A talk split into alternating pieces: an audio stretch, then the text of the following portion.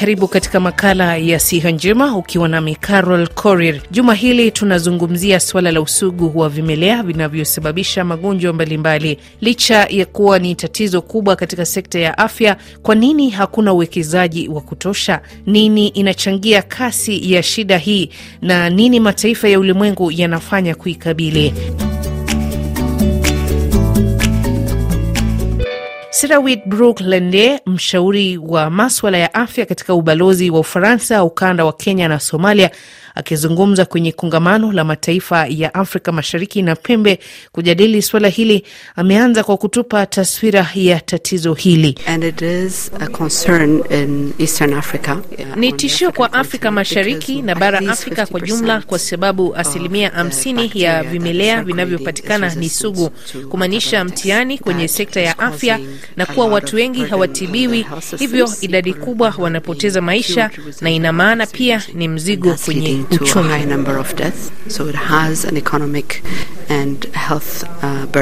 Na wataalam wanahofu changamoto hii imepata kasi wakati huu kukiwa pia na mlipuko wa magonjwa yanayohusishwa na wanyama. Mimi naitwa Jane Loyero. Uh, nafanya kazi katika shirika ulimwengu afya ya mifugo uh, kwa kimombo tunaita World Organization for Animal Health.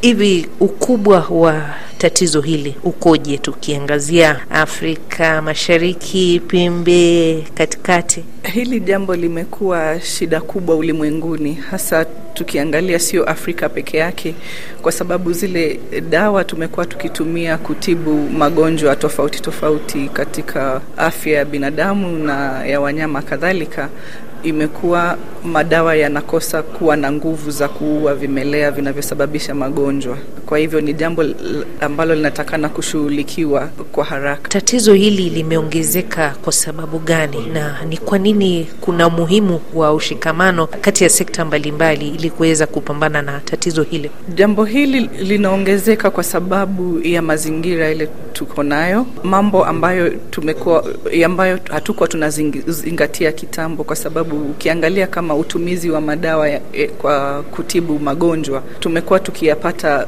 kiholela bila uh, idhini ya daktari. Kwa hivyo tumeendelea kutumia haya madawa vibaya, na kwa hivyo yameendelea kukosa nguvu ya kuua vimelea vinavyosababisha magonjwa.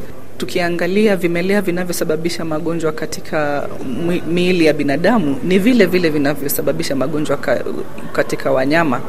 Na pia tuki tusipotupa taka vizuri kutoka shambani na taka kutoka hospitalini vizuri, tunajaza haya madawa um, katika mazingira yetu, hivyo tunapeana nafasi ya hivi vimelea kuendelea kuwa sugu, na vimelea vikiwa katika mazingira yetu pia vina vina uwezo wa kusababisha magonjwa kwa binadamu vilevile vile kwa wanyama. Sasa nafasi ya usalama wa chakula katika swala hili Chakula vile umetaja ni njia moja ya kusambaza vimelea sugu. Kwa hivyo chakula kile tunatakana tule kinatakana kiwe safi na salama kwa afya ya binadamu.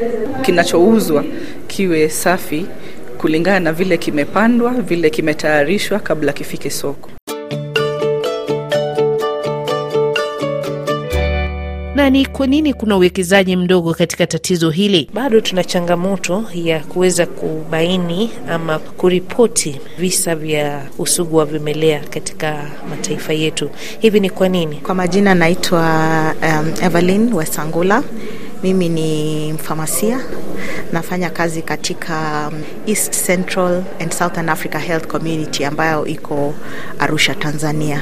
Katika kazi zangu za kila siku naangazia mambo ya antimicrobial resistance au, na katika harakati ya kufanya kazi zetu tunapata changamoto sana, kwa sababu tunapata maabara ambayo hayana uwezo wa kubaini ni, ni, um, ni vimelea vipi vinaonyesha usugu kwa dawa ambazo zinatumika, na mara nyingi utapata changamoto hizi zinatokana uh, na kukosa uh, fedha za kutosha za kuweza kukimu mahitaji ya maabara haya, kwa mfano supplies ambazo zinahitajika au reagents ambazo zinahitajika ili maabara yaweze kufanya kazi yao kwa njia ambayo ina, inafaa. Hivi kwa nini kuna uwekezaji mdogo katika swala hili la usugu wa vimelea? Na unapotaja kwamba maabara zipo lakini bado hazina uwezo, unamaanisha nini? Kwamba ni majengo tunayo, ni nini tunakosa katika maabara hizo?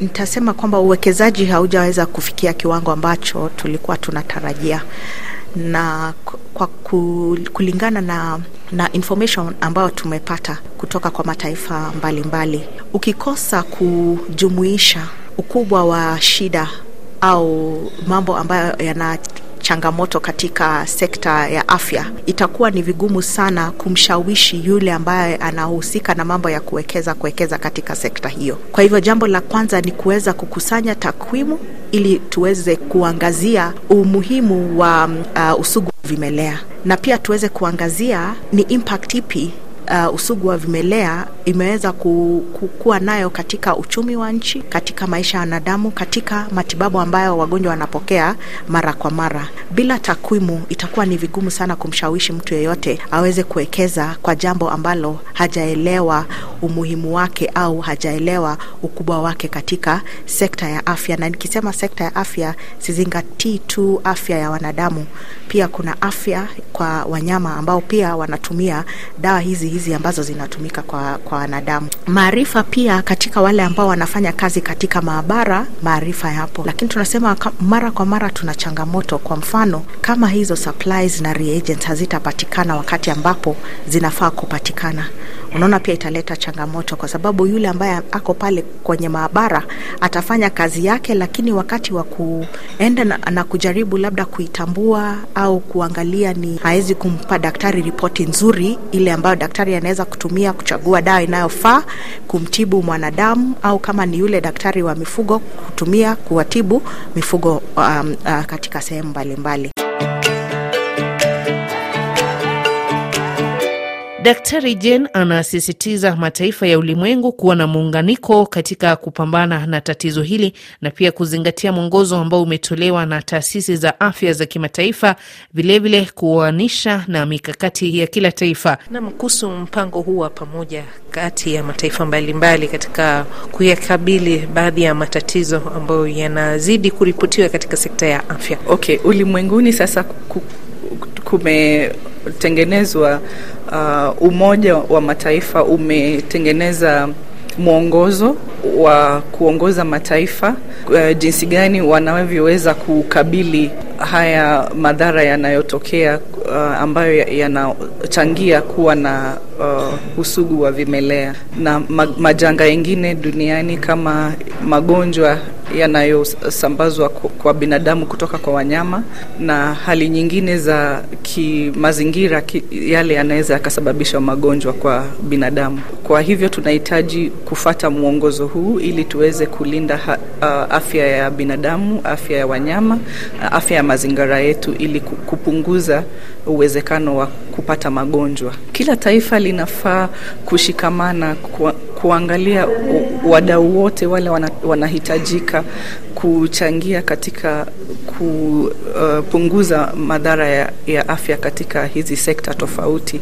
Wa, uh, wataalam wakae pamoja, wawe na mwongozo mmoja ili waweze kufanya kazi pamoja kupunguza magonjwa ambayo tunapata kutoka kwa haya mazingira. Shirika la Afya Duniani limeonya kuwa ukubwa wa tatizo hili ni miongoni mwa matatizo kumi yanayotishia sekta ya afya ambayo bado ina changamoto za kifedha na rasilimali. Kwa nukta hii tunatamatisha makala ya Siha Njema. Shukrani kwa wageni wangu waliofanikisha kipindi hiki. Mimi ni Carol Korir, kwa heri.